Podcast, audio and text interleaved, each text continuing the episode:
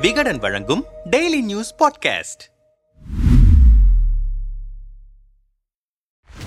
சமீபத்தில் சென்னை கடற்கரை ரயில் நிலையத்தில் மின்சார ரயிலில் பெண்கள் பெட்டியில் ஆண் ஒருவர் ஏற முயன்றிருக்கிறார். அங்கிருந்த ரயில்வே பாதுகாப்பு படை பெண் காவலர் அசிர்வா அந்த நபரை இறங்கும்படி கண்டித்திருக்கிறார். ஆத்திரமடைந்த மர்ம நபர் தான் மறைத்து வைத்திருந்த கத்தியை எடுத்து அசிர்வாவை நெஞ்சு பகுதி கழுத்து பகுதியில் குத்திவிட்டு தப்பித்து ஓடிவிட்டார். தமிழ்நாட்டில் சட்ட ஒழுங்கின் தற்போதைய நிலைக்கு இது ஒரு சிறிய உதாரணம் மட்டுமே. இப்படி கடந்த ஒரு மாதத்தில் மட்டும் முப்பதுக்கும் மேற்பட்ட கொடூர கொலை சம்பவங்கள் நடந்திருக்கின்றன. மக்களை பாதுகாக்க வேண்டிய காவலர்களுக்கே உரிய பாதுகாப்பு இல்லாத நிலையில் பொதுமக்களின் பாதுகாப்பை உறுதி செய்ய என்ன செய்ய போகிறது தமிழ்நாடு காவல்துறை என்ற கேள்வியை முன்வைக்கின்றனர் எதிர்க்கட்சியினர். கடந்த மே மாதம் சட்டமன்றத்தில் முதல்வர் ஸ்டாலின் திமுக ஆட்சியில் வன்முறை சாதி சண்டை மதம் முதல் அராஜகம் இல்லை. தமிழ்நாட்டில் மக்கள் அமைதியாக வாழ அடித்தளம் அமைத்து கொடுத்திருக்கிறோம். இந்தியாவின் பாதுகாப்பான அமைதியான மாநிலம் தமிழ்நாடு. இந்த அரசின் நோக்கம் குற்றங்களை தடுப்பதே. கூலிப்படை வைத்து தொழில் செய்பவர்களை துடைத்தறிய வேண்டும். கூலிப்படைகளை கட்டுப்படுத்த ஈவு இரக்கம் இல்லாத வகையில் அரசு நடவடிக்கை எடுத்து வருகிறது. கூலிப்படையினர் எங்கோ ஓடி ஒளிந்து மறைந்து விட்டனர் என்ற அளவிற்கு அவர்கள் விரட்டப்பட்டிருக்கிறார்கள். சட்ட ஒழுங்கை நிலைநாட்டி வருகிறது இந்த ஆட்சி என்று பேசியிருந்தார். பாதுகாப்பான மாநிலம் என்று முதல்வர் சொல்கிறார். ஆனால் சமீபத்தில் பட்டப்பகலில் ஓட ஓட விரட்டி வெட்டி கொலை செய்யப்படும் காட்சிகளை பார்க்கும்போது தமிழ்நாட்டில் காவல்துறை செயலில்தான் இருக்கிறதா என்ற கேள்வி எழுகிறது.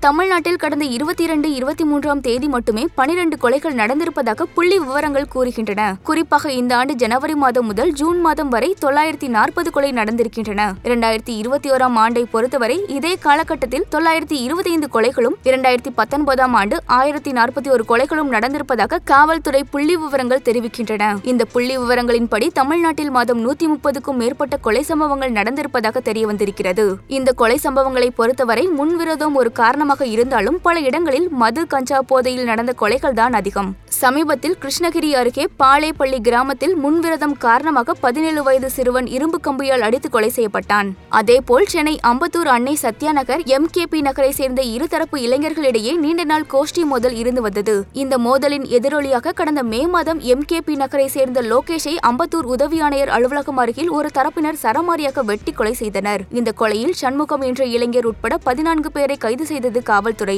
இந்த கொலையில் சம்பந்தப்பட்டவர்களை பழித்திருக்க லோகேஷ் தம்பி மற்றும் அவர்கள் நண்பர்கள் நீண்ட நாட்களாக திட்டம் தீட்டி வந்தனர். இந்த நிலையில் கடந்த சில தினங்களுக்கு முன்பாக சண்முகத்தின் சகோதரன் கார்த்திகை லோகேஷ் தம்பி மற்றும் அவரது நண்பர்கள் அம்பத்தூர் காவல் நிலையம் எதிரில் சரமாரியாக வெட்டி கொலை செய்தனர். தமிழ்நாட்டில் நினைத்து பார்க்க முடியாத அளவுக்கு இப்படியான பழி தீர்க்கும் கொலை சம்பவங்கள் தினமும் அரங்கேறி வருகின்றன. தமிழ்நாட்டில் கஞ்சா பழக்கத்தை கட்டுப்படுத்த தமிழ்நாடு காவல்துறை சார்பில் கஞ்சா வேட்டை டூ பாயிண்ட் ஓ போன்ற பல்வேறு நடவடிக்கைகள் எடுக்கப்பட்டு வருவதாக சொல்லப்பட்டது. இருந்த போதிலும் தமிழ்நாடு முழுவதும் கஞ்சா பழக்கம் அதிகரித்து காணப்படுகிறது. சென்னை திருவள்ளிக்கேணி பகுதியை சேர்ந்தவர் ராஜா. இவர் மீது கஞ்சா விற்பனை உள்ளிட்ட பல்வேறு குற்ற வழக்குகள் இருக்கின்றன. இவர் மனைவி ஜாம்பசார் பகுதியில் சிற்றுண்டி கடை நடத்தி வருகிறார். இவருக்கும் அந்த பகுதியில் இருக்கும் மற்றொரு குழுவுக்கும் கஞ்சா விற்பனையில் முன்பகை இருந்ததாக சொல்லப்படுகிறது. இந்த சூழலில் கடந்த ஆகஸ்ட் பதினாறாம் தேதி பட்டப்பகலில் முகமூடி அணிந்து வந்த ஒரு மர்ம கும்பல் ராஜாவை சரமாரியாக வெட்டி கொலை செய்தது. இந்த கொலை சம்பவம் தொடர்பாக பதினோரு பேரை காவல்துறையினர் கைது செய்து இருக்கிறார்கள் கஞ்சா விற்பனை அதிகரிப்பது ஒரு பக்கம் இருக்க கஞ்சா விற்பனையில் ஏற்படும் முன்பகை தொடர்பாக பல்வேறு குற்ற சம்பவங்களும் அரங்கேறி வருகின்றன. குறிப்பாக சென்னையில் கடந்த ஒரு வாரத்தில் மட்டும் போதைப் பொருள் கடத்தி வந்தவர்கள் பதுக்கி வைத்திருந்தவர்கள் விற்பனை செய்தவர்கள் என பனிரெண்டு பேரை காவல்துறையினர் கைது செய்து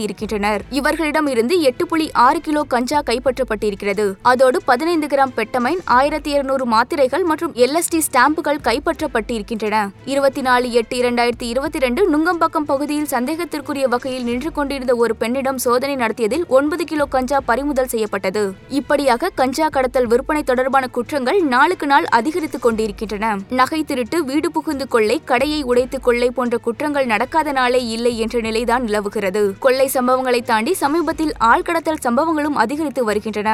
நாமக்கல் மாவட்டம் பள்ளிப்பாளையம் பாதரை பகுதியை சேர்ந்தவர் கௌதம். நிதி நிறுவனம் நடத்தி வரும் கௌதம் பள்ளிப்பாளையம் வடக்கு ஒன்றிய கோமா தேகா இளைஞர் அணி அமைப்பாளராக இருக்கிறார். கடந்த ஆகஸ்ட் இருபதாம் தேதி வசூல் செய்த பணத்துடன் நிறுவனத்தில் இருந்து அவர் வீட்டுக்கு கிளம்பி இருக்கிறார். அவர் செல்லும் வழியில் ஆள் நடமாட்டம் இல்லாத இடத்தில் மர்ம நபர்கள் சிலர் வழிமறித்து மிளகாய் பொடியை தூவி அவரை காரில் கடத்தி இருக்கிறார்கள். அவர் மனைவி அளித்த புகாரின் அடிப்படையில் தனிப்படை காவல்துறையினர் கௌதமை தீவிரமாக தேடி வந்தனர். கடத்தப்பட்டு இரண்டு நாட்களான நிலையில் அவர் சேலம் அருகே உள்ள ஏரிக்கரையில் கொலை செய்யப்பட்டு வீசப்பட்டு இருப்பது தெரிய வந்திருக்கிறது. இதேபோல கடந்த சில தினங்களுக்கு முன்பாக கோவில்பட்டியில் உள்ள ஒரு கடையில் புகுந்து தொழிலதிபர் தங்கம் என்பவர் கடத்தப்பட்டார். கடத்தல் கும்பல் அவரின் குடும்பத்தினரை மிரட்டி ஐந்து லட்சம் ரூபாய் கேட்டிருக்கிறார்கள். பணம் வந்ததுமே தங்கத்தை விட்டுவிட்டு கடத்தல் கும்பல் காரில் தப்பித்தனர். இந்த கும்பலை சேர்ந்த ஐந்து பேரை காவல்துறையினர் பின்தொடர்ந்து கைது செய்தனர். சமீபத்தில் சென்னையை சேர்ந்த தொழிலதிபர் ஒருவரும் கடத்தப்பட்டு பின்னர் காவல்துறையினர் அவரை மீட்டனர். தமிழ்நாட்டில் கொலை கொள்ளை தொடங்கி கூட்டு பாலியல் வன்கொடுமை என நடக்காத குற்றங்களே இல்லை என்ற சூழல் நிலவுகிறது. ஆகஸ்ட் மாதத்தில் மட்டுமே இரண்டு ஊராட்சி தலைவர்கள் படுகொலை செய்யப்பட்டிருக்கிறார்கள். காவல்துறையினர் தொடங்கி மக்கள் பிரதிநிதிகள் வரை பலருக்கும் பாதுகாப்பு இல்லை என்பதே உண்மை நிலவரம். ஆனால் காவல்துறை சார்பில் இரண்டாயிரத்தி பத்தொன்பதாம் ஆண்டை விட இந்த ஆண்டு நூத்தி ஓர் கொலை குற்றங்கள் குறைவாக பதிவாகி இருக்கிறது என்று அறிக்கை வெளியிட்டுக் கொண்டிருக்கிறார்கள். ஒரு குற்றம் நடந்த பிறகு அதில் சம்பந்தப்பட்டவர்களை கைது செய்வது மட்டும் காவல்துறையின் கடமை கிடையாது. எந்த குற்றமும் நடக்காமல் பார்த்துக் கொள்வதுதான்